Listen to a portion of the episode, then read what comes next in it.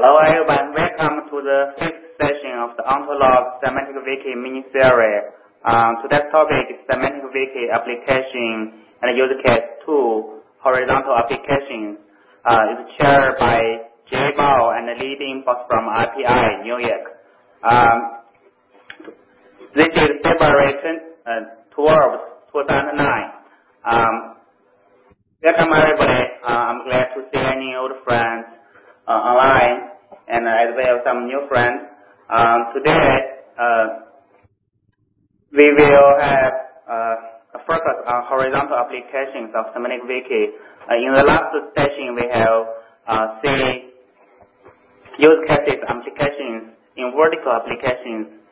Peter, would you mind to click open the slide? Now, if you are on VNC, you should see, see the first slide, and we should move to the second, Second. slide right now. Right. Thanks, Peter. Um, we are, this is section, five. It focus on horizontal applications. Uh, just to mention everybody, uh, next month at Stanford, we will have, uh, Triple I 2009, uh, Spring Symposium focusing on social semantic web. We are planning to hold a face-to-face meeting of semantic wiki theory here, so please join. Uh, just uh, let me insert one word. Uh, in our spring symposium, we actually got uh, many submissions on wiki, especially semantic wikis. We actually set up a session on semantic wiki. Our current plan is uh, to make the semantic wiki session running on the 25th, and uh, in the afternoon, when the symposium ended, we might be able to set up a face-to-face meeting on the 25th, which is Wednesday in that week. Uh, we are we'll probably send an email out to Ontolog and Semantic Wiki mailing list uh, shortly. But uh, please keep in updated. We'll get uh, get back to you soon. Thank Right. you. Peter, next.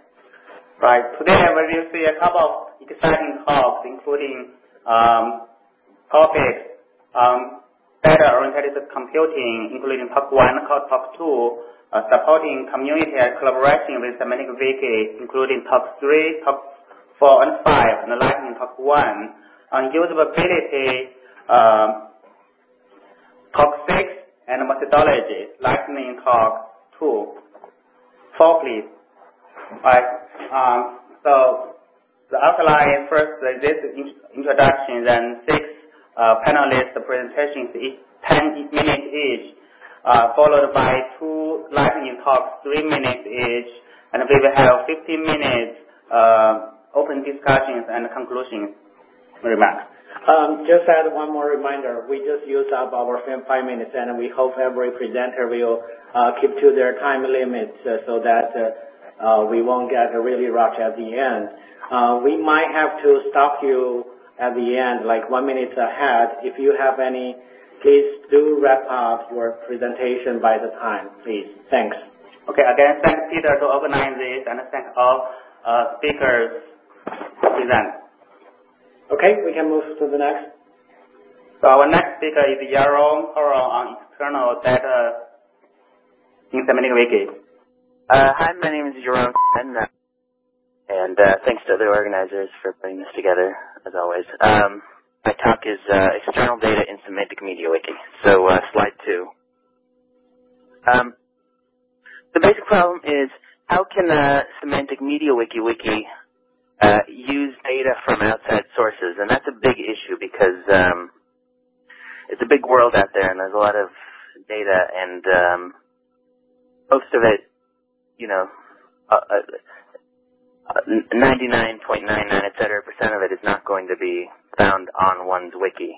Um, and there's a lot of uh, external APIs and uh, and other types of data sources that, that are really useful as far as um, as far as their data, and uh, you know that's what the semantic web is all about in the first place. Um, so slide three. Um, basically, for, for the purpose of this talk, uh, there's three kinds of sources that you can get external data from.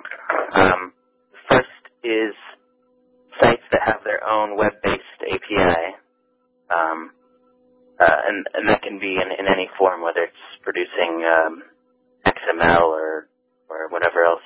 Um, the second is, which, uh, the, the second is um, other semantic media wiki sites, um, which obviously all have their own data.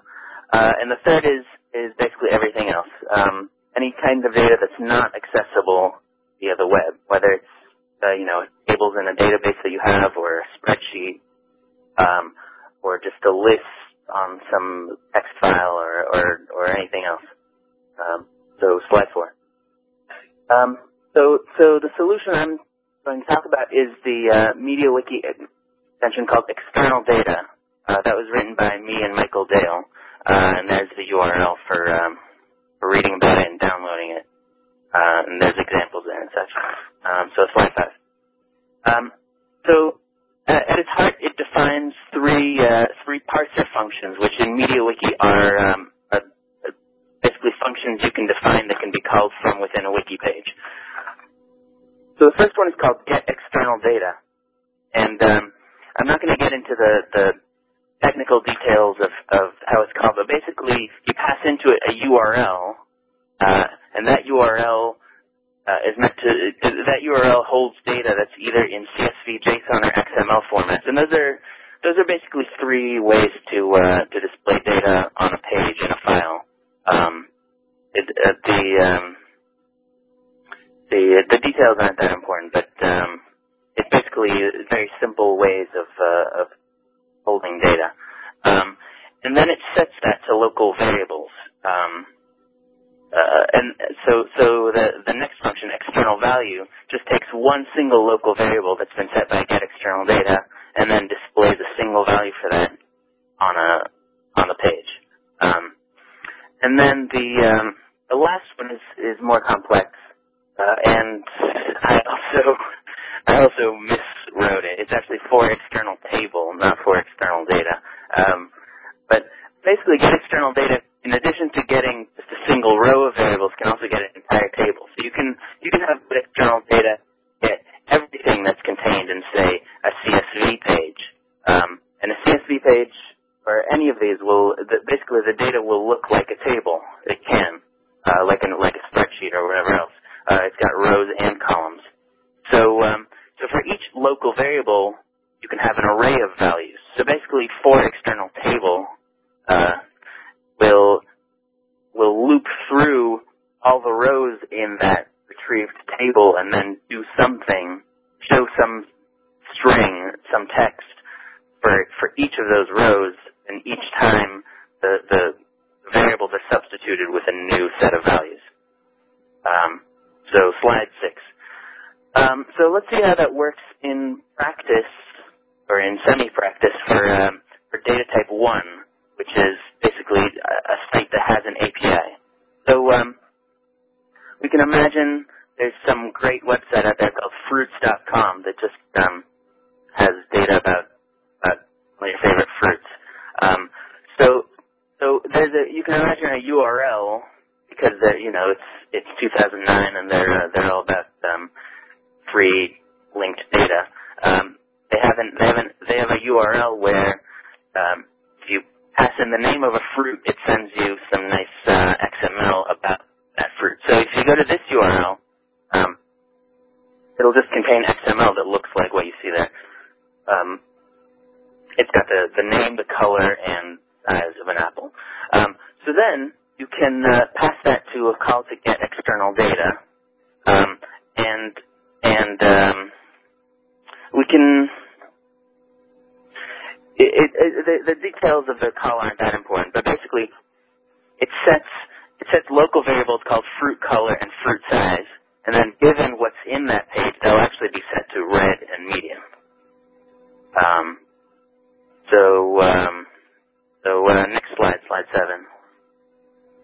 Um, so then, what you can do is just type in a sentence um, where where the, those uh, values will get displayed, and then what the user will see is an apple has color red and size medium. Um, so you can do something more complicated, um, and and have uh, in the next example, and have semantic tags around each value.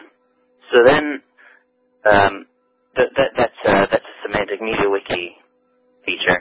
Uh, and then they're stored semantically so that you, you can query them anywhere else in the site. And it's as if they, that data came from, you know, someone entering it directly in the site. So in that way, you turn external data into internal semantic data. Uh, so slide eight.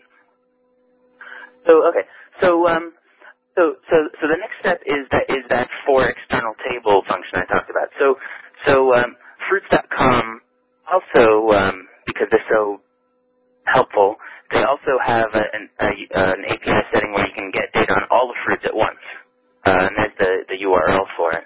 So then you call get external data basically in the same way you did before, but now each of those local variables will get set to an array of values instead of just one value.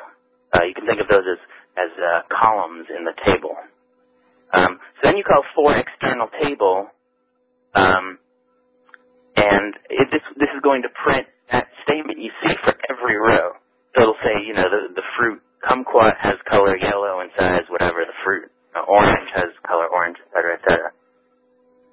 Um, and, and it's just a, a, a little conceptual step beyond that to imagine it displaying instead of just a, a series of sentences to display a table, which is really just a in Wikitext it's just a series of strings with some special formatting.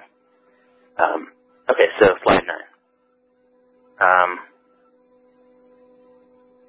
so uh, so uh, okay, so so the second data type, uh, Semantic Media Wiki site, um, you can see it's it's really just a subset of the first data type because um, Semantic Media Wiki's inline queries support CSV, and actually as of, as of a few days ago, they also support JSON, which are two of the um, data formats that external data handles. So this is an actual URL, unlike the uh, theoretical last one. Uh, if you go to semanticweb.org slash all this other um, silliness, it'll just it'll just return you that that text you see Germany, comma Berlin, comma and then the number. That's that's uh, the capital and population that are semantically stored for Germany on this website, um, on this wiki. So then uh, we can we can call that get external data with that URL, just like we did with the the fruits.com version. Um, so then slide 10. Oh, okay. Well, uh, so you know, I, I, didn't bother showing the details, but actually, but you could call back to the previous slide. You can just call external value, external value and for external table in the same way for semantic media wiki site as for any other um, API data site. Um, okay, so slide 10. Um, so data type number three, this is this is uh, the hardest way. You could call it inaccessible data because it's not accessible via the web. Um, it's the hardest type of data to deal with, but it's also by far the most common because chances are extremely good that if you have some kind of data that you want to use, that no one has created an API to access it. Um, so there have been uh, this is this has come up repeatedly for um, for Semantic Media Wiki especially, um, and so far the general solution has been basically do a mass import of that data into the wiki.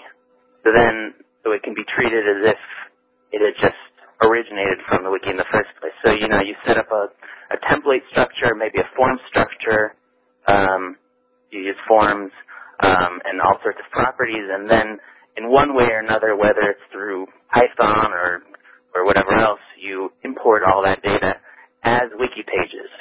Um, unfortunately, that makes maintenance difficult because if you then want to change the data, you either have to um, re-import or do a merge or um, or whatever else. Um, so you know, you are getting ten minutes. You are ten minutes. Would you please uh, wrap up soon because you would you please wrap up soon? You're already running out of ten minutes. Thanks. Uh, okay. Um, I'll try to hurry. This, uh, okay. Um, uh, so if only it's still a lot to go over. Well, it's not a lot, but it's. Can I have another five minutes? Right. Yes, okay. please go ahead. Try to do that as fast as possible. Thank you. Okay. Um, so if only there were a way to easily create an API for accessing that data. So basically, if only there were a way to, have this be, again, a subset of the first data set. Um, so uh, slide 11. Um, the external data solution is that you can actually now create a wiki page just for this table of data in CSV format. So let's say you have data on all the all the world leaders, everyone who's ever led a country. So you know it might look something like this. Um, you create this CSV, which, is, which just stands for comma separated values, um, and then you put the header as the top row and all the other stuff below it, um, and uh, you make you, you put it into its own wiki page. You can call it World Leaders Data. So it's going to have all this stuff and the data is now separated out from the template, property, etc. structure. It's just your data. Um, page, so slide 12. So now, so now external data defines a new special page called get data.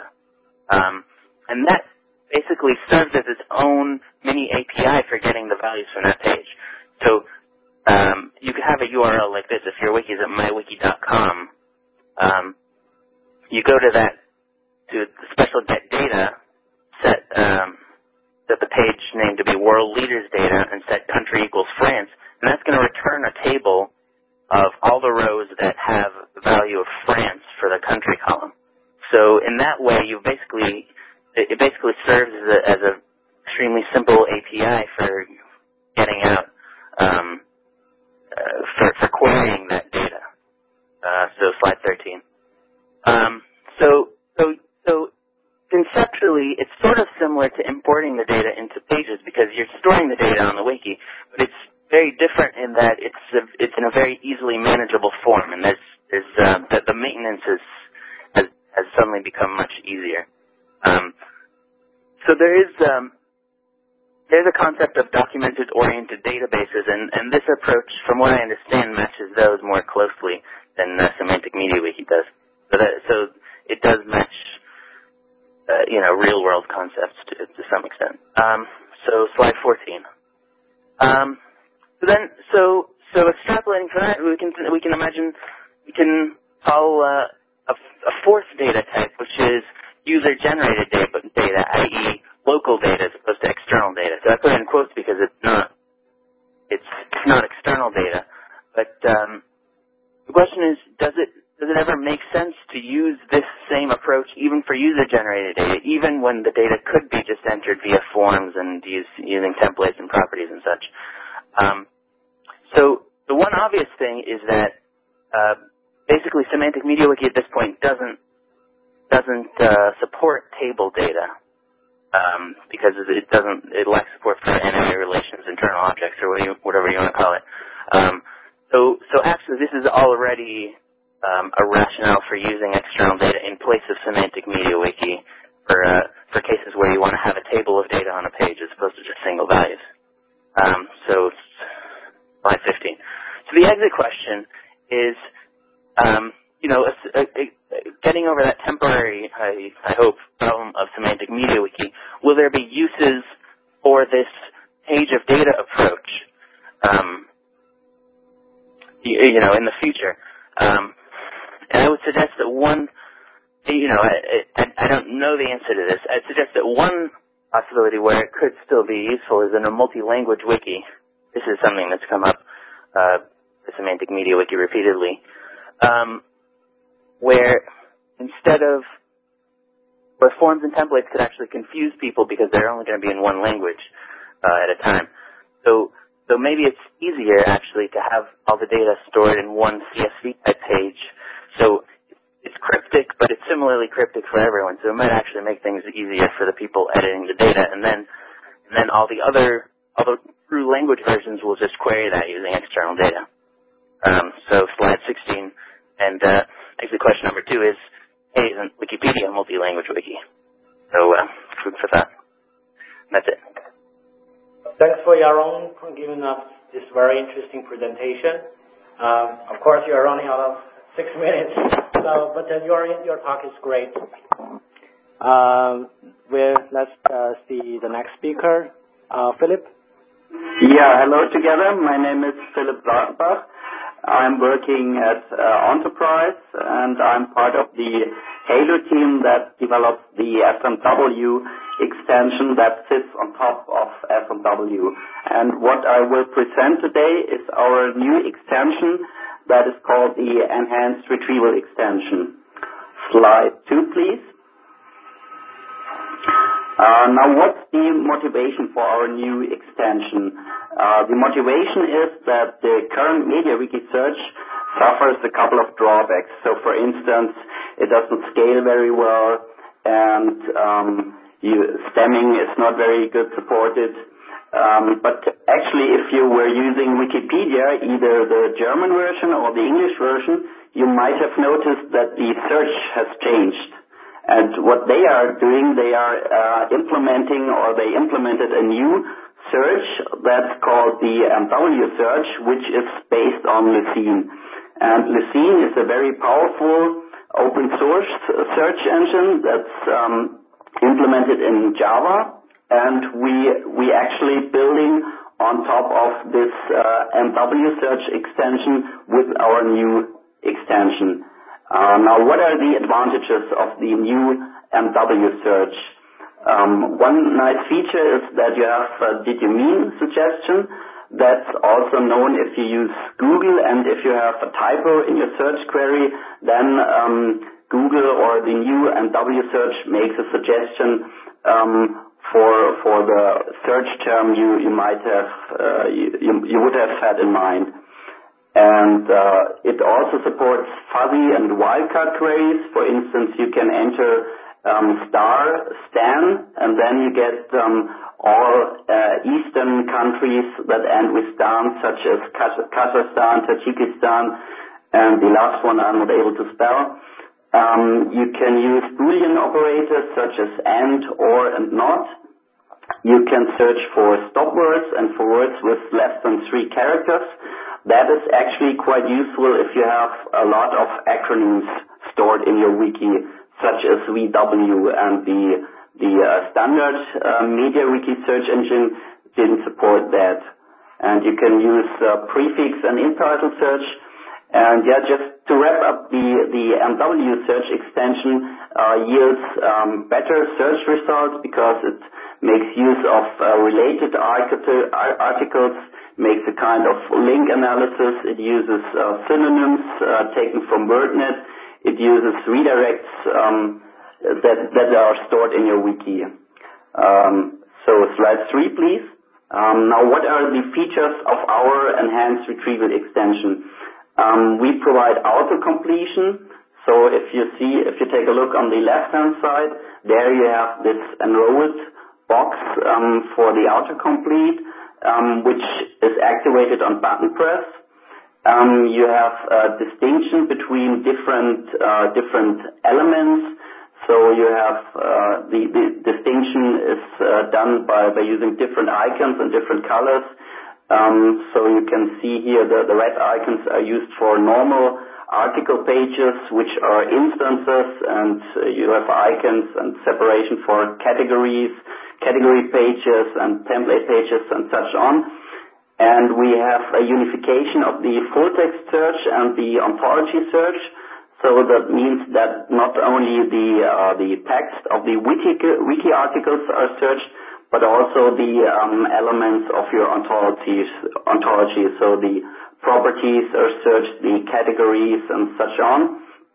Um, next thing is that we we provide a kind of fuzzy search that is called, um, or that relies on the principle of query expansion, uh, which I will explain on the next slide. Um, we we provide full-text search on uploaded uh, Word documents and PDF files, and we uh, support the preview on search results. So I don't know if you can recognize it, but on the right-hand side of each search result, you have a magnifier, and if you click on that magnifier, you get the rendered wiki page, and you get your search terms um, highlighted. And what we also uh, provide is kind of search statistics. So you get a special page where you can um, see the entered search terms in a certain period of time, and you can sort that search terms, um, not only by by the most common search terms, but also by the hits um, belonging to that search terms. Slide four, please. Um, now, how does this query expansion mechanism work? What it does, it exploits the ontology in order to find related terms for search terms the user has entered. What are those related terms, or where do these come from? Um, related terms are synonyms. Synonyms are redirects. Uh, these are also used in the MW search engine, as I have mentioned before. And you can uh, create synonyms by using predefined properties in your SMW, such as also known as or rarely labeled as. Um, another type of related terms are broader and narrower terms. Um, these come directly from the ontology, such as super and subcategories. I think also sub-properties are used if the user has entered a property um, term. And you can also use, again, predefined properties um for in within semantic markup or by doing semantic markup, such as broader term and narrower term. Um, you have uh, three different settings for uh, controlling the level of the tolerance. Um, the first setting is exact. There, the um, search query entered by the user is left uh, untouched, um, apart from some uh, stemming mechanisms. Then we have semi-tolerant. There, your query gets expanded by using synonyms. And last, you have the most tolerant level, um, where not only synonyms are used for query expansion, but also um, broader and narrower terms. And just uh, to give one example, imagine uh, that you have a setting tolerant and that you enter the term Ferrari F50. then Your query gets expanded to F50 or Ferrari F50 or sports car or a gasoline Gesline Gassler. Uh, this F50 could, for instance, be a redirect pointing to the Ferrari F50 site, and sports car and Gesline Gassler could be uh, annotated by using the um, the also known as property, for instance. Uh, slide five, please. Um, how can the user insert such term relations? Um, he can use the ontology browser, where you can model super and subcategories and sub-properties. You can directly use these special relations on on wiki articles. Um and uh we we provide also forms for the easy easy um entering of of such term relations. Um here we have the example for Porsche. And by by using forms, we provide easy means for managing vocabularies or thesauri in a collaborative um, manner. And that is actually quite useful because if you think, um, I don't know if you can recognize the Porsche example, but if you would model that in an ontology, you would have to think, okay, Stamhammer, is that a category? GasGassler, is that a category as well? Uh, do they have to be equivalent? Um, what about Porsche? Is Porsche an instance of SteamHammer? So that is really, um, uh, with these softer relations, it's making easier to relate terms in your wiki. Um, slide six, please. Okay, just to sum up, uh, the enhanced retrieval extension allows for more flexible and tolerant search. It supports collaborative vocabulary management. Um you can reuse your stored vocabulary because we, when you export the ontology, uh you we use actually SKOS annotations. That's a standard currently uh developed by the W3C. Um and the uh the extension, we plan to release the extension to the community this March, and it will be open source. And yeah at the bottom, you have some interesting resources, such as the um, wsearch uh, site, where you get some detailed explanation uh, how it works. And yeah, you can also visit our SMW uh, user forum, where you will find information about this extension. Okay. Thank you. Thank you, Philip. Our next speaker is Peter Dolog. So thank you. for invitation to this session. Uh, my name is Peter Dolog and I am from uh, Aalborg University in Denmark. Uh, today I'd like to talk about um, tag-based recommendation in. Uh, basically, I would like to first remind about uh, architecture because the way how KiWi is built, how the KiWi core system is built allowed us to actually implement these recommendations very quickly. Um, so the message is that uh, um, the architecture and the technology which KiWi provides is open to uh, any kind of extensions uh, and adaptations uh, which one would like to add. Uh, then afterwards, I would like to uh, shortly discuss uh, what we understand by recommendation services so far, then how we have, integrated them into the KiWi architecture, and then discuss it a bit on the examples with some widgets. And then at the end, I would like to discuss something about further issues and ongoing work in our team currently. Slide two, please. Uh, okay, um, the KiWi built on Java Enterprise Edition and Seam. So we are using JBoss. I'm just summarizing uh, what we have already presented here, but just to remind those who did not attend previous talks about KiWi. Um, there are three main layers, uh, one with services, as stateless enterprise Java beans, which provide common functionality to other components. And uh, of course, recommendation service is one of those. Then there are action beans as stateful enterprise Java beans, uh, which provide uh, backing functionality to user interaction with the system. And then of course there is a presentation layer with Java server faces and rich faces um, to actually implement user interface. So the KiWi makes use of the core Java functionality, such as uh, transactions, persistence, and also dependency injections or for um, other functionalities, but I will not talk about those uh, today. Slide three, please. Okay, here you can see the KiWi architecture uh, based on Seam schema in, schema, where you see a view layer, as I mentioned, with different views a user can uh, have and people can actually extend. So basic are uh, create content, editing the content, uh, and then there is another view for administrations, uh, but there are there can be other. Then uh, the orange box actually uh, contains those um, um, Java beans which are used to uh, compute something relevant and necessary for user interface. And then there is a, bigger layer with all the services such as user services, uh, uh, revision services, uh, content items for pages and resources, and other services.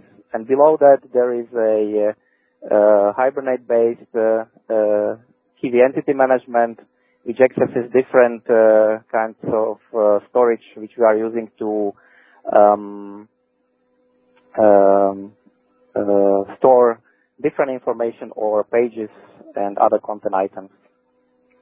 Slide four, please. Right. So on top of this, we uh, implemented uh, uh, the recommendation services because this is what was found relevant for industrial partners, which we are working with in the KiWi project. They use slightly different uh, terminology. They call recommendation services as as knowledge push and uh, they see it uh, as uh, pushing the information because, um, um, for example, if, you have a project management company, um, if you have a company which does uh, uh, some IT uh, development and deployment, and you have project management,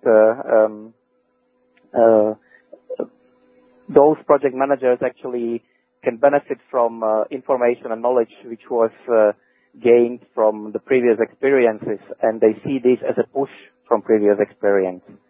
Uh, we in computer science, of course, call it recommendation, and uh, uh, this is um, how we actually meet uh, two interests.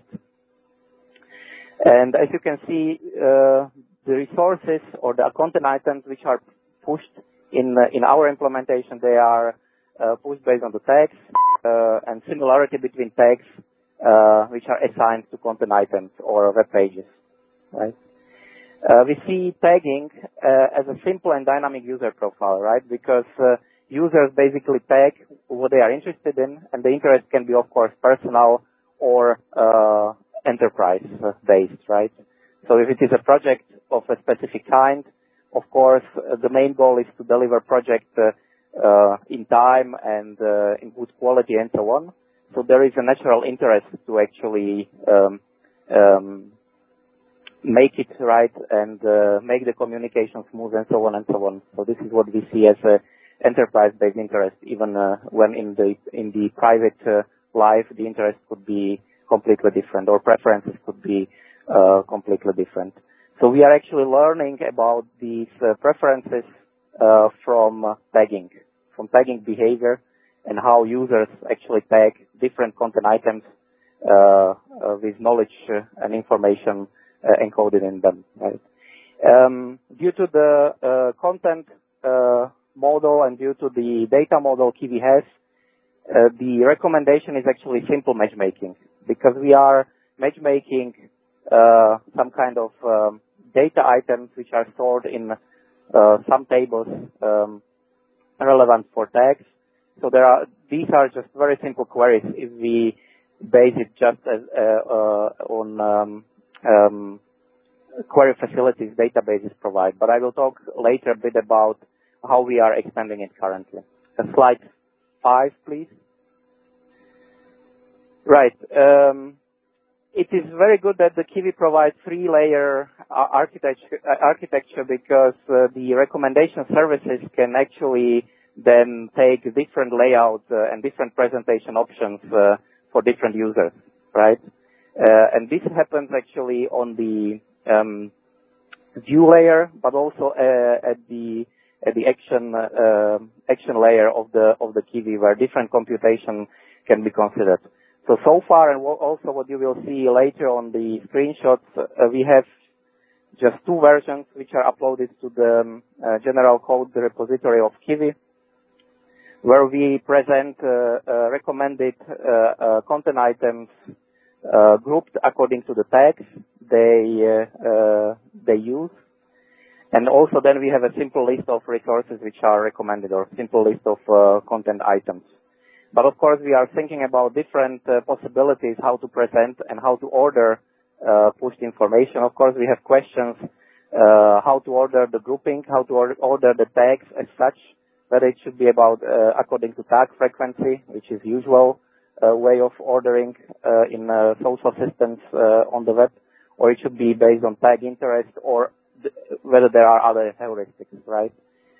Or whether we should combine it with some kind of explanations and so on. But this is ongoing work, and uh, we did not decide yet on uh, on different presentation options. Slide six, please. Okay, so this is again the picture uh, about KiWi architecture, uh, where you can see that we extended uh, the view layer with a special widget, which is called Recom X HTML. This is how um, the KiWi system uh, is configured uh, with different widgets, and the description of widgets is stored in uh, XHTML file, which calls actually recommendation action, which computes and groups, uh, which, which computes the grouping, for example. And then this recommendation action actually calls the recommendation service from the service layer, right? Um, kind of very easy and very transparent uh, implementation. Slide seven, please. Okay. Here you can see how the simple list of recommendation look like on the TV screenshot. Um, so this is uh, the content we imported from uh, Salzburg uh, uh, Nachrichten, which is uh, news newspaper, I guess, uh, in Austria. Uh, just as an example. Slide eight, please. Uh, ten minutes. Okay, I just need uh, one or two minutes, so I and I'm Thank finished. You. Um, so on this slide, on, slide 8, you see uh, expanded uh, view on how the recommendation actually works intuitively. So we have con- we have different tags which tag the content item which is currently presented, and then those tags are taken and they are match made with uh, any other resources and content items which are available in the repository, right? And then it's the same recommendation functionality, but two different widgets. Um, uh, in one of those, you have a grouping according to tags. So you can see that there is a content tag and there is another page which was tagged by the content um, item and it is prob- and it is tagged by different user. Uh, in this case, it's my name. Uh, so it's relevant then to the uh, to the currently presented uh, or presented resource. Slide nine, please. Okay, this is what we so far uploaded to the common repository, but of course we have different questions. So in industrial context, uh, one needs to be effective. So we um, people not always want to have tags on their interface current uh, immediately or uh, currently. Then they don't want to have different widgets with recommendations, and they probably want to have dynamic desktop similarly as it is with my Office Desk because you need items which you currently consider relevant for your current work, right? So we are thinking about how to actually learn uh, about user profiles to actually adapt widgets in a way which is uh, uh, and to provide the configuration of, of, widgets which is relevant for current tasks. Slide 10, please. That's a uh, summary slide. There are other issues which we are discussing. We are of course working on multi-factor recommendations where we consider more similarity options and more algorithms to align uh, different people and different tags. But of course, naturally, there are questions like who are other users which are relevant for a currently logged in user, how to group them, how to link them, whether statistics or whether group models could help us. What is the meaning of tags? What is the meaning of the similarity? So can we utilize some kind of semantics which we have in Semantic Wiki? Well, we have to think about how to do that, right? Um, then this is all what machine processes, right? But uh, how can we explain it to a user, right? How this dynamism which happens, how can we explain it that the user can have a bit of control over it, right? So explanations and reason maintenance is probably where we will look at, um, where we will look for some answers, but we don't know yet uh, how this is going to work. But this is what we are currently discussing and what we are working on. Thank you. That's uh, all what I wanted to say. Slide 11 is just with my contact address, so that's standard. You can find it there. Thank you. Thank you, Peter. Um, our next speaker is uh, Mike. Mike Axelrod here. Hello, everybody. And uh, thank you for having me today. I re- really enjoy the opportunity. Um, do you have my slides up, everyone?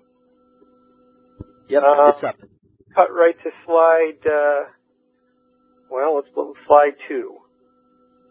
Um, uh, I wanted to keep it light today. Uh, to really dive deep into this topic would take too much time, so I just want to touch on some highlights of uh, some of the key things I encountered in running a, a big wiki in a big company, well, a medium-sized company. Uh, we uh, were middle-sized um, health insurance company, New York State, uh, Blue Cross Blue Shield. I spent about two years running or growing a wiki there. Started it from scratch, and by the uh, time I had left uh, last summer, uh, we had about oh a thousand registered users, probably 500 that were maybe active a little bit, maybe about uh, maybe 50 to 100 that were regular contributors. That give you an idea of the scale and the activity. Um, and this, this I think was appropriate for today's talk as a cross-domain issue. Uh, there are a lot of different groups that have a lot of different goals and directions, a lot of different subdomains within healthcare, uh, insurance that would be, you know, provider concerns and, uh, and, um, you know, the, the membership concerns and internal support staff concerns and all that. All right, slide three. So together to make like you know something useful, not a big mess. That's the trick. And uh, you know, it's it's it's all really about people at this point because the technology is pretty straightforward, and uh, uh, except when you get to some of the tricky stuff like the semantic uh, MediaWiki extensions that we had installed on our instance of MediaWiki. Um, but I thought the metaphor here might be slide four. is that at times it seemed like a real zoo um, because you had all kinds of different uh, people all trying to work at the same time, and you know they all have these interesting characteristics you have to deal with. And so my job, I suddenly found myself as the zookeeper.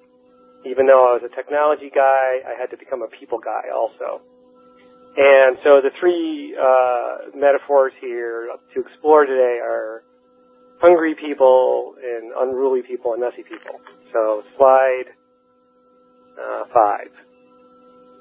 So let's talk about uh, why people are like hungry animals. Well, you see, there's the classic example is the type A project manager running a small team who's saying, you know what, our guys have to get this thing done, XYZ, really fast. We don't have time to mess around. What is this wiki thing anyway, and how can it help us? And you know what, there's other projects that may be related to theirs, and they're sort of aware of them, but they're not really paying too much attention. So they're not really concerned about the overall health and welfare of the entire corporate wiki and how smart it might be as a resource. Slide six. So, you know, as the zookeeper, you have the opportunity here. Um, you know, your mission, should you choose to accept it, is look, they will come to you and you can offer to build cool stuff for them. Semantic solutions are neat and really turned out to be useful for, for different teams. Um, but as you, you know, build different point solutions for people, it's great to, you know, leverage all these in terms of weaving them together into uh, overall improved quality of the site. Um, so, you know, and while you're doing this, you get a chance to introduce people to other related information, other related teams, and, uh, you know, uh, inspire the collaboration. All all the while being you know very positive and upbeat and kind of the rah rah guy. Uh, and, that's you know a good approach I found. Um, slide seven. Okay, what about these unruly animals? Um, there are some people that just don't react well to being told what to do. You know, especially when you're not their manager. You're just, you know, trying to facilitate a thing for the greater good of this larger group of people, and you've got management support behind you, like I did, uh, but you still, you know, they still may may be grumpy about things. Um, also, uh, you know, there may be people who aren't so uh, negative, but they just have different work styles, different ways of working. Getting the one project manager's style to running a group might be different than another's, and there may be some uh, some you know things you need to to do to to make things work out. Um, also, then there's the the grumpy people who get defensive, saying, "What? Another new technology? Ah, get that away from me." So you got to deal with them. So how do it take, how to uh, to deal with these people? Um, well, you know, I, I think um, these again these point solutions are one way to win win people over, and then you know uh, you know, build on that, those successes, and use them as examples. So, you know, rather being, you know, uh, you know, be the benevolent, be the leader, be the, but to be the benevolent sort of leader, and use positive reinforcement, show off successes to say, hey, look what this group did. You guys can do the same. Um, the other piece of this is the the resistant folks, or there's some people uh, maybe compliance organization or security group are going to have a lot of serious questions, and you have to you have to seriously answer their questions. You've got to turn the, the resistance they're going to give you into an opportunity. So, for example, in, in our case, a big win for me was uh, promoting a sort of collaborative concept of verifiability. You know, if a wiki is an open place and there's data up there, uh, you know, you have to say, look, if we all work together and, and, and you know, make sure it's really written clearly where the data is coming from and who updates it, maintains it, then our compliance folks will be happy. And they were. So uh, that's uh, slide nine.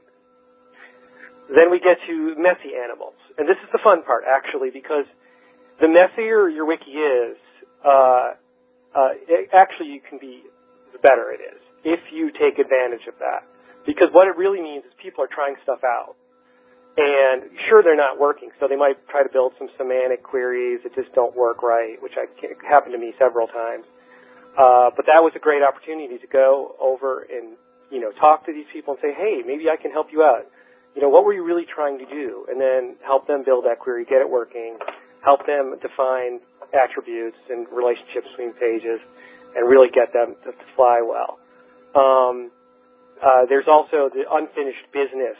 Um, it's always going to happen. You're going to have tons of stubs and false starts, and you, you know you, you want to address that. Um, let's go to slide 10. Um, so you want to you want to encourage these people who are experimenting.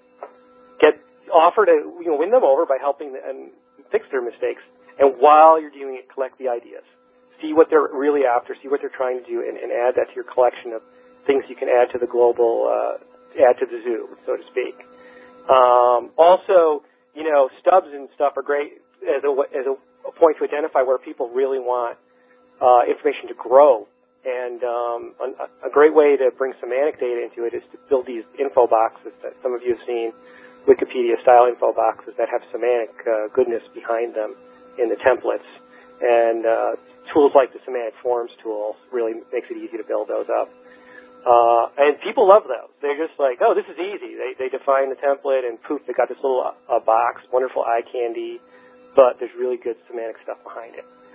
Uh, and then, of course, there's the real, you know, this is taking out the trash, the last bullet on the page. Cleaning stuff up. I mean, you just got to do it. Someone's got to be, step forward and say, I'm going to just, you know, clean up pages that people want deleted, clean up synonyms, fix typos, etc. But the real trick to keeping your sanity in this piece of it is to recruit people and spread out the responsibility and find the wiki fanatics in, in, the, in the organization and give and say, hey, you could you be responsible for this area and keep it clean? And you you know they will. It's really amazing. They'll step up to the plate and they'll do it. So that's kind of the three the three things. And and so to sum up, uh, slide 11. Uh, and uh, for those of you with kids or remember from your childhood, um, perhaps the zoo is the wrong metaphor. It's the circus that you want. Ta-da! With trained animals, exciting, well executed feats that will amaze people. So if you can can change the zoo into a real, like, organized, uh, growing information resource, lively, with lots of people that are active and creative, then I think you win the game. And uh, that's that's it. That's my quick rapid fire presentation. Thank you, Mike. My next speaker is Marc from Family Search. Okay. I work for uh, Family Search, and on slide two, where we'll begin, you'll see this is the brand name for the genealogical services of the Church of Jesus Christ of Latter-day Saints, or the LDS Church. Um, I'm going to be kind of rapid fire on these slides too, so I'll try to keep you with me. So slide three. Um, the reason we've gone to using a wiki is because we need to provide advice on how one would research his own family history. And our staff at our family history library is limited, volunteer staff at our family history centers around the world is limited and doesn't usually have professional genealogists in it. But uh, there's knowledge out in the world, and so we decided that it'd be best to just gather it from the community and let them be the experts and help each other. Slide four, you see a, a good representation of what our target audience is really like for users and contributors. Um, I encourage you to click that link and go watch this video sometime if you haven't. But uh, this this little old lady here is very much like the user group we have of retirees and people who have time to do their family history research and who don't always know what a computer is or what it does. Slide five. Now we have uh, set up our wiki. The URL is there for you to um, search out later, and we're giving every effort we can to make this wiki as user friendly as possible, considering who the majority of people are that we're targeting. But even so, there's a steep learning curve for these people. um, they they just want to write. Uh, they're just getting used to writing in a WYSIWYG editor, and teaching them wiki text is a huge thing. Teaching them how to categorize pages, teaching them how to link pages in a wiki. There are many who do well, but they've had to go through one-on-one or group training, and we simply can't do that for the entire world. Plus, MediaWiki has uh, very low search capabilities, and we need to have uh, better search in place, especially to be able to search based on dates and places, which are important in the genealogical research. Slide six. Um, Semantic MediaWiki itself seemed to be pretty good, but it by itself um, did not really meet the needs that we had. Our users need less complexity, not more. Slide seven. When I um, visited the Semantic Technology Conference this last summer, that's when Ontoprise unveiled the Halo extension and later the SMW Plus package. And it contained the kind of things that would help us um, in simplifying ontology creation, tagging, semantic queries, and performing searches. Slide 8. Now, with their UI tricks and everything that they coded, um, we decided this would be a good thing to adopt that could make the semantic wiki easier for our audience to use. So there are three main areas that we are focusing our efforts right now before we make the full jump from our current wiki into a semantic wiki. One is to get an ontology into place. There's the uh, question about how people contribute and edit pages, and we need to figure out how to improve findability of those pages for these people. Um, slide nine. Uh, we, we rather I, in many respects, have created a, a, baseline ontology that is centered mainly around time and place for um, geographic locations and uh, genealogical records, and also contains properties as necessary for research methods or for record types. But uh, 90% of the ontology is around time and place. Um, slide 10 shows a snapshot of some of our ontology. Shows you some of the categories we have and many of the properties that we have put into there. On slide 11, I've got a shot again of our categories expanded, and I show here this is a particular challenge for us because in, in terms of localities, um, it's difficult to say, to write a form for each thing that is a city or a town or a township and and then to write semantic queries that point to all those things that kind of are on par as geographic locations. So like states and regions, uh, cities and towns and such. So we've had to be inventive and make these categorical hierarchies for our um, for our locality names. Slide 12. To help out with the contribution and editing process, um, we are working with semantic forms. And uh, just not long ago, Yaron coded into it the ability to use the um, header tabs extension so that a form can be viewed in separate tabs instead of one big long form that takes up most of the page, which in our case we have a lot of semantic data to gather per page, possibly more than others had foreseen.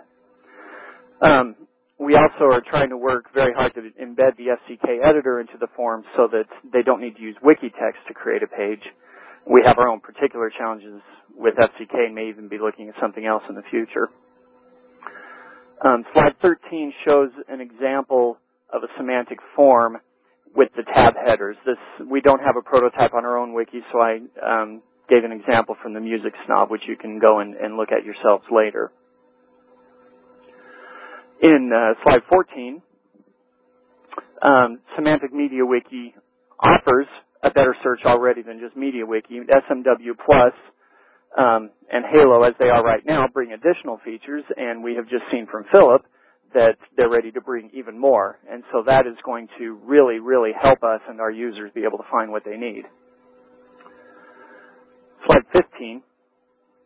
Um, we want to give users more uh, methods to find what they're looking for, and so we plan to use the semantic drill down extension or perhaps build a browse interface of our own so that people can browse by categories and properties and and uh, get to the pages in a way other than just entering key search terms. And I've got a URL there where again you can see a very good implementation of it. Slide 16, we um, we have particular challenges that have delayed us. We'd hoped to actually have something done by January of this year. It probably will not happen until Q3 and the things that have held us up are compatibility of MediaWiki and SMW Plus. MediaWiki has released more recent versions, and SMW Plus has not yet caught up. um, figuring out how to maintain the ontology. I am the only person in my not-for-profit organization who does search management and ontology architecture. And I have to be able to help manage wikis in 20 to 30 languages around the world. So getting community involvement in there to the right degree is essential. And then one of the biggest is how we migrate the content from our current wiki. Um, slide 17, I, I, already said most of that, and Ontoprise is currently working on compatibility. So on to slide 18. Um, we know that our users understand the categories and classification of the content better than we do, much better than I do, who you know, who am not a genealogist. Um, but because of who our audience is, we can't just open the thing wide up. We will have a ton of of user mistakes and errors in there that we would have to mop up. And so we're trying to figure out the proper ways to construct this so that certain properties and categories cannot be edited except by administrators and others are open to the community. And slide 19. Um, we currently have uh, over 10,000 pages in the main namespace. I actually received an update uh, recently that we're pushing the 15,000 mark. And we have what are called barn raising efforts where people are getting together and for a particular area just placing as much information as they can into the wiki. For instance, uh, one coming up right now is for England. Put in as much as you can about England. So we've got huge chunks of information going into the wiki and it's growing at a very, very fast rate. And we need to find a way to basically freeze that input and get everybody shifted over to tag the content because doing it in any automated way would miss some relevant information because again, the community knows the content, not um, all of us up here at headquarters.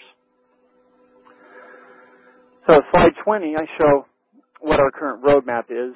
Um, the next steps, we want the FamilySearch Wiki to be accessible completely through our main site, familysearch.org.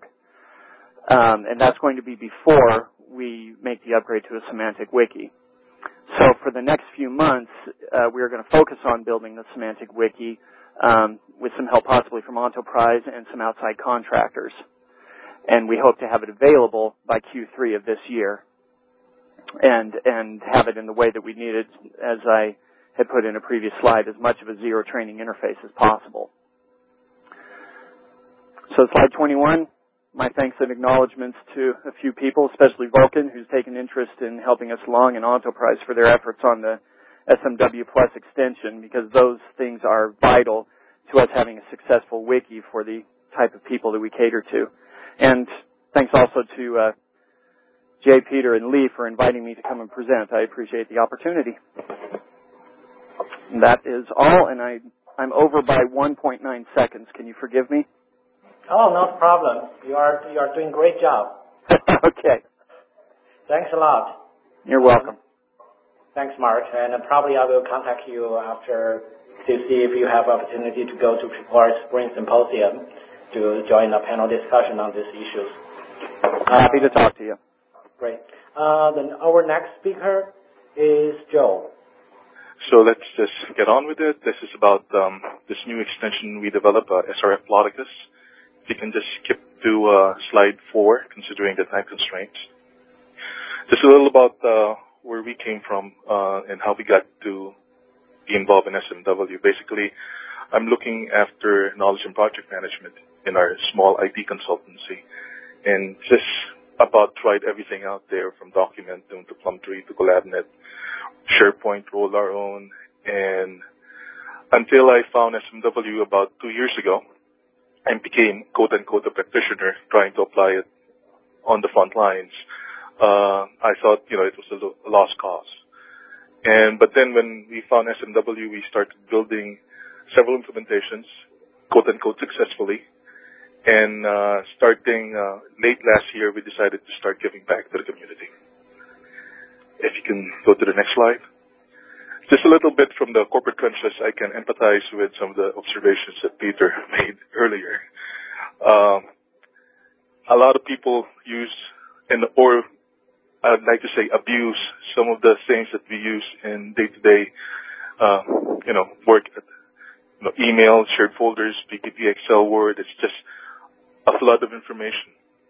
and people have been using so far what I think just brute force solutions that don't really address the root cause of the problem, that we are just drowning in data. And add to that the fact that with the current economic climate, we have to do more with less. If you can go to the next slide. So that's why, in my experience, you know, I've built a lot of extranets and intranets and public-facing websites. There, these are the critical success factors that you have to have. And if you look at the list, none of them are technology success factors. It's all about the adoption barrier being so low and it's almost, you know, self-service, no training at all. But if you can go to slide seven. I also want to refer to things like the je ne sais quoi, the X factor that you have to have. You know, they have to have some eye candy. It has to be visually appealing, and most importantly, it has to have what I call magnet content, sticky content. Go to the next slide. And ultimately, at the end of the day, content is king. But as with anyone who has tried to build a website, that's easier said than done. And there are some solutions out there where people try to do federated stuff, RSS, and all that. It's just just adding junk to your your your internet. So what we're trying to do here is how do we jazz up SMW?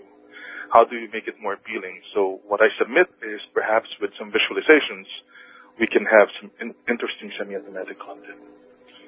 If you go to slide nine, typically this is the typical result that you see when you do a query, uh, uh, inline query. You just have a table, sortable, it's all good, link, and all that. But instead of plain vanilla tables, if you go to the next slide, why not use visualizations and just jazz it up more? You can always have the the the table below the visualization, you know, the, the bar chart or the scatter plot, the distribution plot that you want. But at least that is actually talking about inferred data. The visualization actually gives the user at a glance uh, some more information. You know, the the, the off-coded saying uh, a picture is worth a thousand words is appropriate. If we go to slide 11. Uh, what's this Ploticus thing? I just want to give credit where credit is due. Uh, basically, this would have not been possible were it not for this uh, open source package called Ploticus. It's very mature, 30 releases, uh, nine, oh, going nine years old now, and it's cross-platform, and it was developed by Steve Grubb while he was doing a lot of NIH funded research in uh, bioinformatics. And the code at the bottom is uh, how he characterizes what Ploticus is. And to the right, you can see that it can do a lot of things up, apart from the simple pie and bar charts we are all familiar with. So let's just do a quick demo. Skip to slide 13.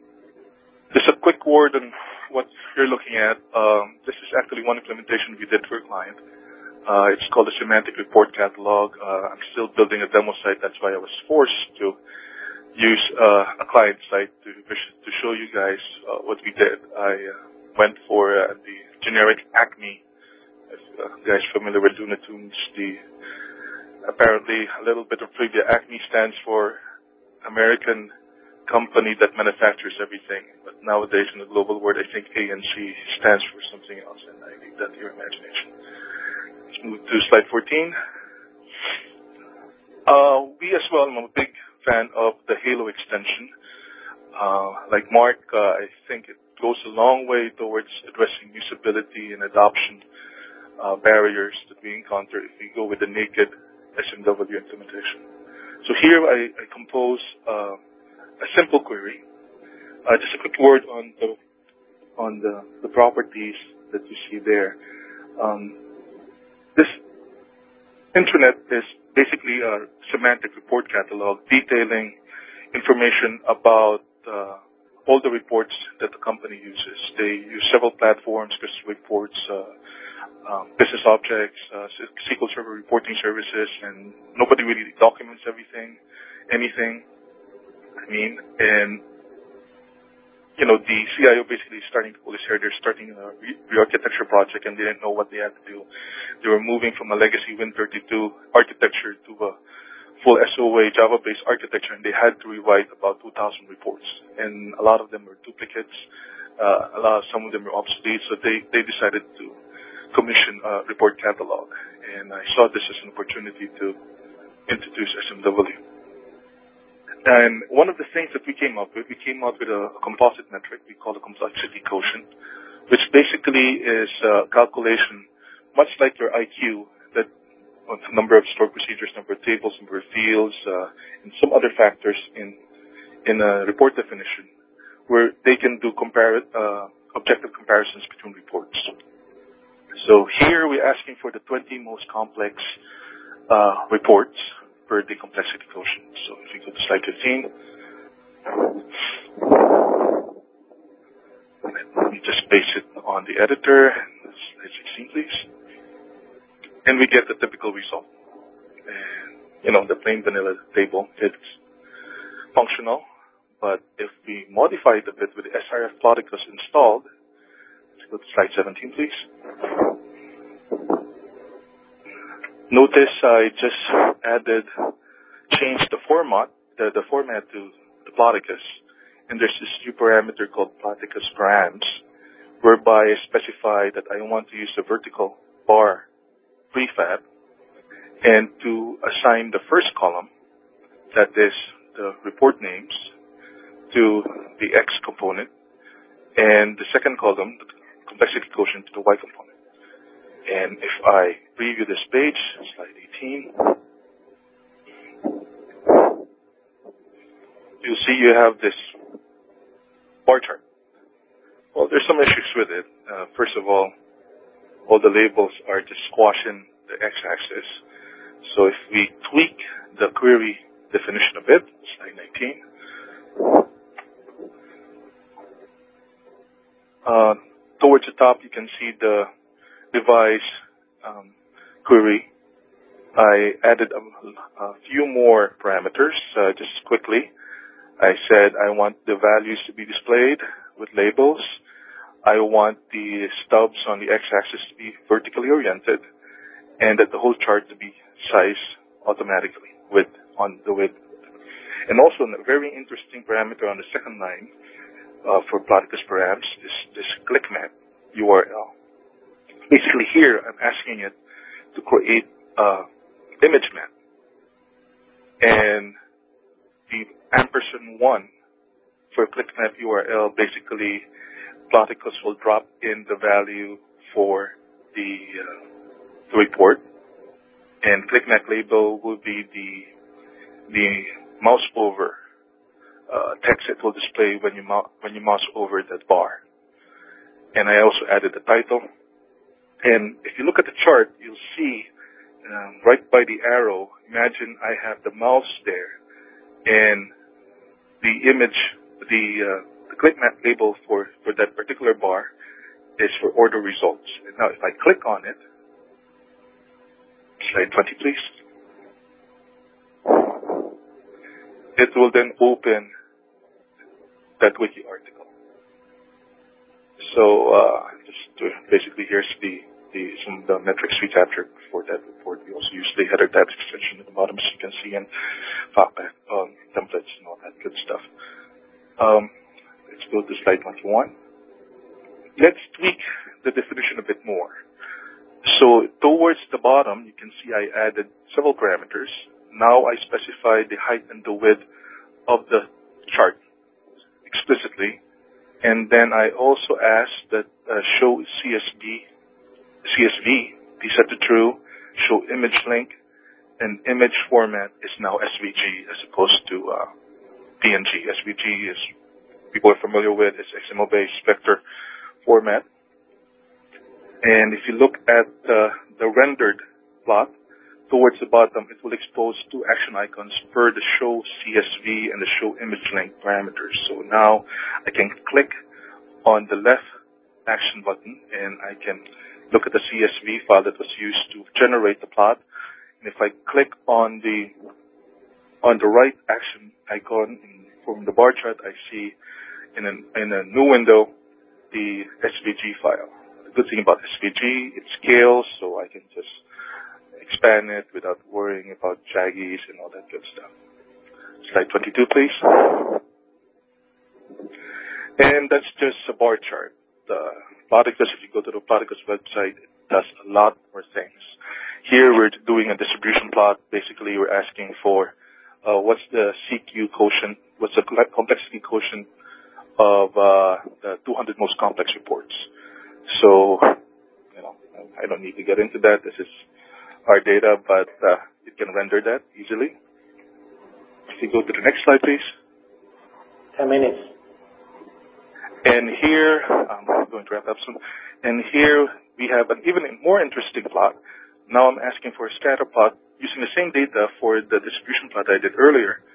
It's a shame that uh, the click map label doesn't show it to you, but when I mouse over that dot where that uh, hand uh, icon is, it will. I can even set the. If you look at the click map label parameter towards the bottom of the query definition, it can even give me data about what that dot is, and so, and so far as what the third parameter and the second parameter. So in this case, uh, imagine that's the order result report, and then in parentheses, it will have the number of users over the complexity quotient. If you go to slide 24, to wrap up, and that's just the start. You can do a lot more with Ploticus. It's really the power of Ploticus is amazing. Um, we're just a small wrapper around it. And just to quickly wrap up, 25 and 26. Uh, just a few things that, are in the works. It's CSS support, MW API to store static copy of plots.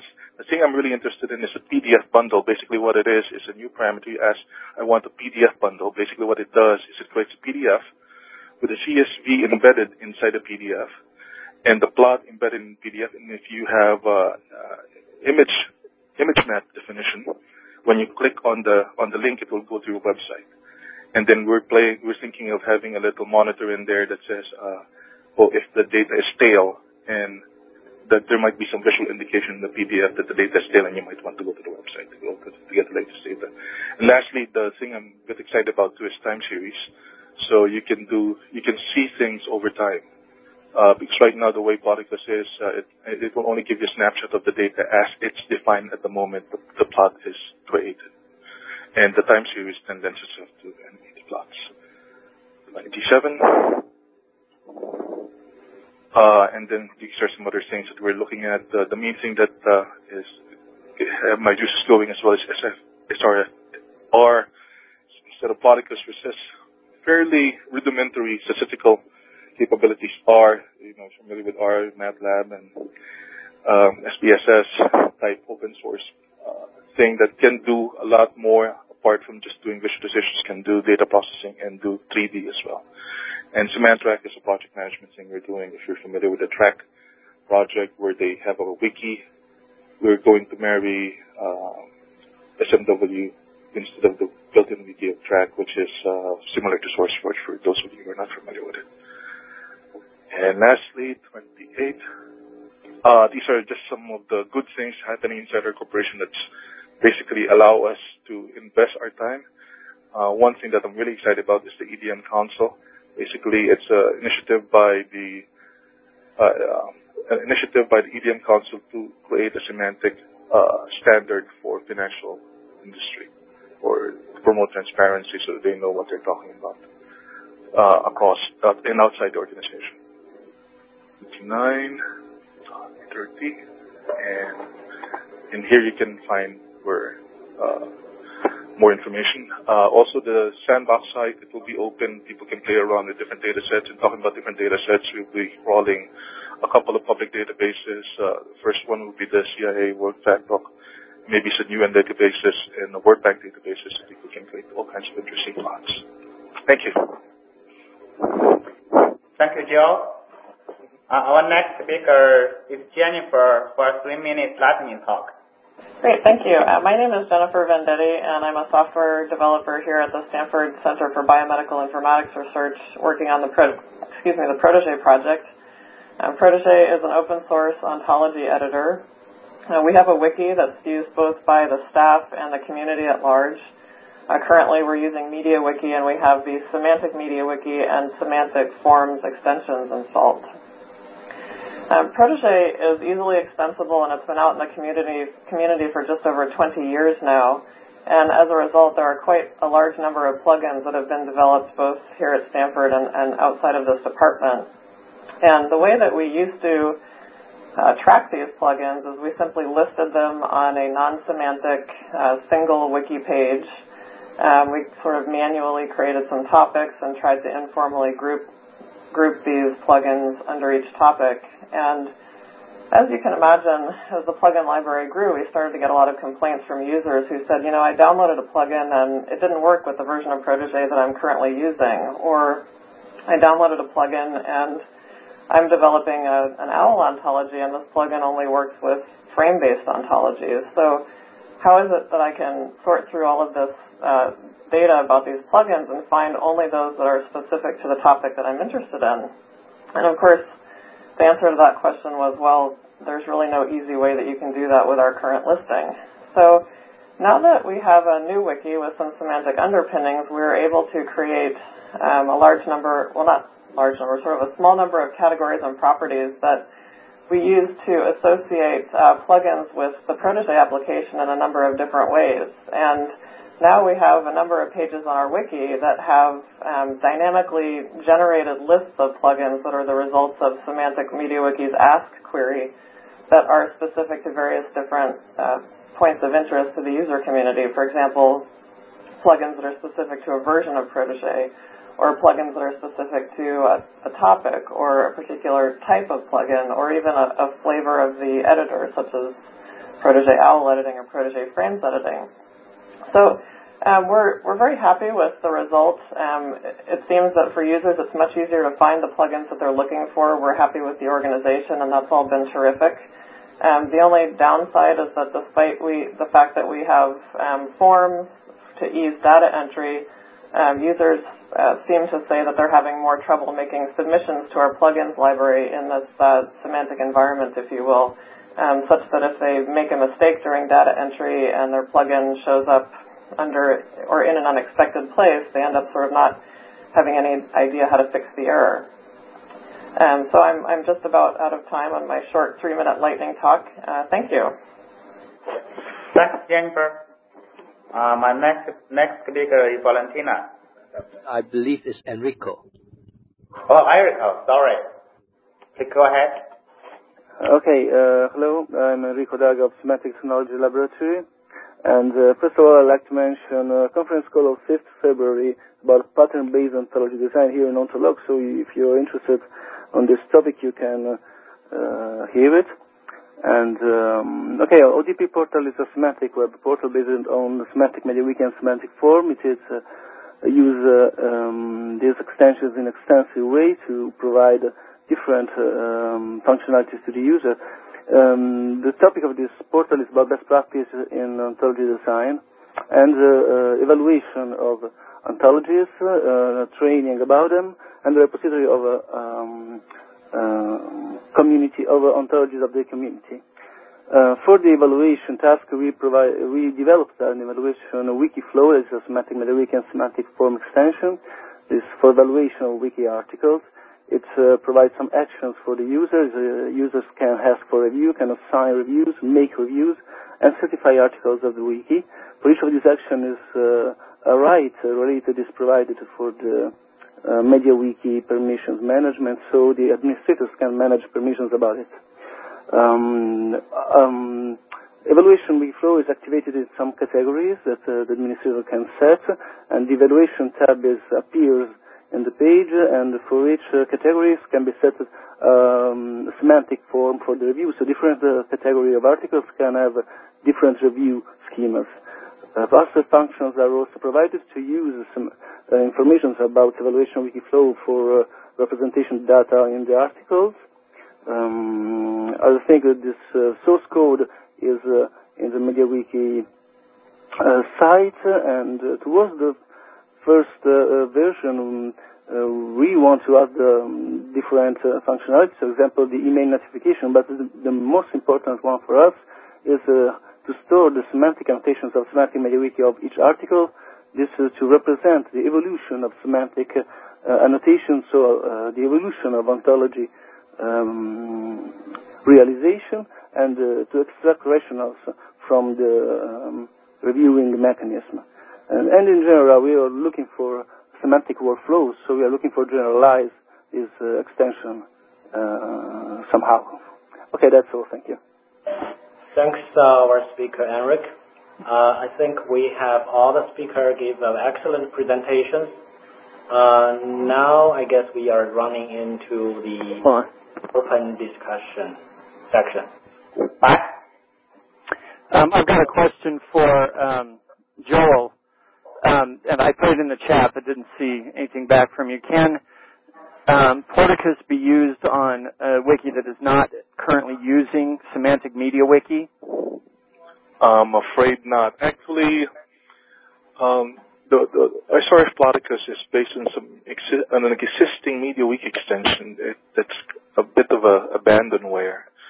Uh, actually, I'm thinking of contacting the, the extension authors to take over development because there's a lot of good things that we develop in SRF Ploticus that we can directly apply to the generic Ploticus MediaWiki extension. And then, then once we do that, then yes, you can do uh, similar things without using SMW. Okay, great. I, have sent you an email so we can talk offline later. Thank you. Okay. Ready? Go ahead. So I had a, just a question typed uh, for speakers to comment on. What are the standards emerging for tagging? There's competing ones. One is Gradle, other meta tags. Uh, what are the emerging convergent standards where more and more people are beginning to adopt them for semantic wikis. Anyone care to com- comment? Peter? I guess Peter mute himself. Uh, Can you, Li? Li, Dr. Oh, Li Ding? Yes. Can you Li. hear me? Yes, your your voice is uh, is walking through. And James want to clarify your question. Yes, I just want to ask uh, um, what specific uh, standard aspect you're asking for? Um, we have a couple of uh, ways we can express these web pages. Usually through HTML, XHTML. Are there well known and like is there a standard? Uh, like ODBC, I know. Uh, similarly, is there a document tag tracking standard which I can query and get the same results from multiple sources of documents, at least going forward, if not in the past? Well, um, I think on Semantic Wiki, uh, I will try to answer a little bit. Maybe other speaker will give better answer.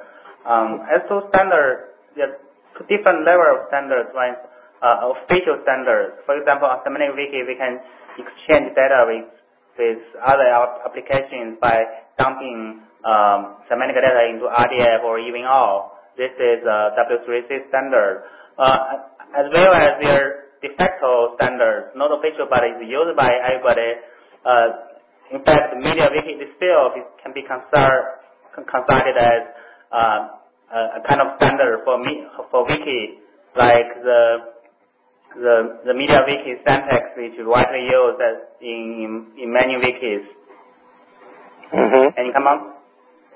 Any any comments from our panelists? Does that answer your question, right? Yeah, it does. So MediaWiki is one place to go to see that more uniform right. cap. Uh, the second problem would be to semantically connect them. One is to just say tags and then they are described by some kind of vocabulary or taxonomy or ontologies so that we can connect the various tags and their semantic meanings. Um, I guess I, uh, this is. Uh, I can, I guess I can uh, partially answer your question from based on my personal point of view. Semantic Wiki actually works in the sense bridging the free text and the structured data. On one side, you can always write the free text on Wiki, so that you are free to write anything on Wiki without any structure. And when you are Using Semantic Wiki, you also have the capability to switch from free text to structured data like uh, RDF. And uh, the transition it's made really convenient by our AIFB developer and the Semantic Wiki. For instance, the other KiWi, other Semantic Wiki users, they provide either syntax, simple syntax or forms or other JavaScript tools allow you to type your information into that wiki in more structured data in a more convenient way. So in that case, you can see the the coexistence of free text and structured data. So. I think this is a very interesting situation while we are observing the shift from natural language text to structured data if the structured data plays more value to the content management system. Maybe this will be partially answer your question. No, it does. It does go a long way, and I see the connection to eventually to ontologies.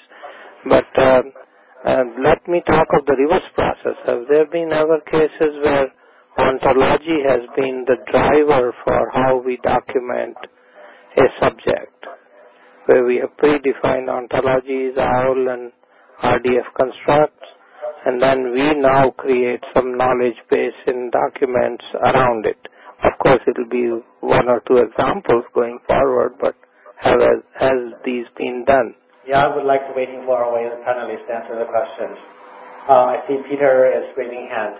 Are you asking questions, or if you want to answer Ravi's question, you can. You're welcome. I, I, I would like. Your voice is uh, really small. Can you speak louder or getting close to the speaker? Peter? Okay. Is it better now? Yes, a little bit better. Okay. trying to drive our use case implementation. Uh, no, now we can't hear you. Peter cannot hear you. Hear me now? Yes, yeah, very well.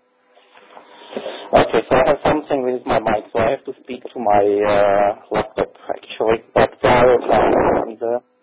Uh, so we are trying to drive this, uh, uh, the development in our use cases with ontologies because, um, one of the use cases, or both of them actually, they are on software development or software project management. And actually in larger companies, um, people classify their documentation in the software industry according to standard or open specification. Well, it's actually a standard which is called CMMI. Um, it's capability maturity model for software industry. And that's basically a um, conceptual model or information model which you can uh, see as an ontology, of course, but uh, it's not really uh, used yet as kind of a RDF encoded or OWL encoded, but we would like to use it that way in in our in in our project. But of course, it, is ongoing work. So, but people mean, uh, you can see that as an ontology, right? Because it's uh, some kind of a standardized way of uh, classifying your documents, but it's not technically the semantic web uh, represented ontology, right? I don't know if it answers your your question. Well, I, mean, it's a very interesting thought, but I think it's more a semantic process rather than uh, documentation standard because uh, the behavior of the software development lifecycle or the project lifecycle is what determines the CMMI approach. The maturity, the consistent, repeatable, mature behavior of usage of software components. So that, yes, for the process, I would say is ontologically driven, but the documentation is open there. They don't constrain you in namespace or anything like that, or vocabularies. But I hope it comes and you a very good idea in that direction. Thank you. Thank you, Ravi. Uh, thank you, Peter. Peter, do you have anything to say before we end this uh, session? There any other questions? Okay. All right. So I just only have to thank our uh, leads here, Dr. Li Ding and Mr. Jie Bao, and uh, I don't think I'm pronouncing it right, but uh, Jie Bao and uh, yes. Peter and Peter and the speakers. Thank you. Thanks. Thanks a lot. Uh, thanks for your support. Uh, we have enjoyed two hours uh, presentation. It's pretty long, but they are really exciting and very interesting to bringing these very novel ideas to the whole research and developing community. We're looking forward everybody coming to join our next uh, mini series on the future of semantic wiki. That will actually get discussed what's the next step and what we should do. And actually, your requirement and the feature request will be very suitable to fit in there. In the meantime, I'm also, it's on March 5th. Yeah. In the meantime, we are also happy to see if you want to join a face-to-face meeting in uh, by the end of March. We are currently planning that uh, on 20 March the 25th, one afternoon meeting involving those both researchers and developers at Stanford University. And uh, if if uh, you want to know more about that, please shoot us a mail or check your frequently on the mailing list. We'll get you back very soon. So, Peter, uh, I guess we can transfer the control to you now. Okay, thank you very much, uh, Li and Jie. And it's a marvelous session once again. And thank you everyone for participating. Bye bye. Thank you. Bye. Bye.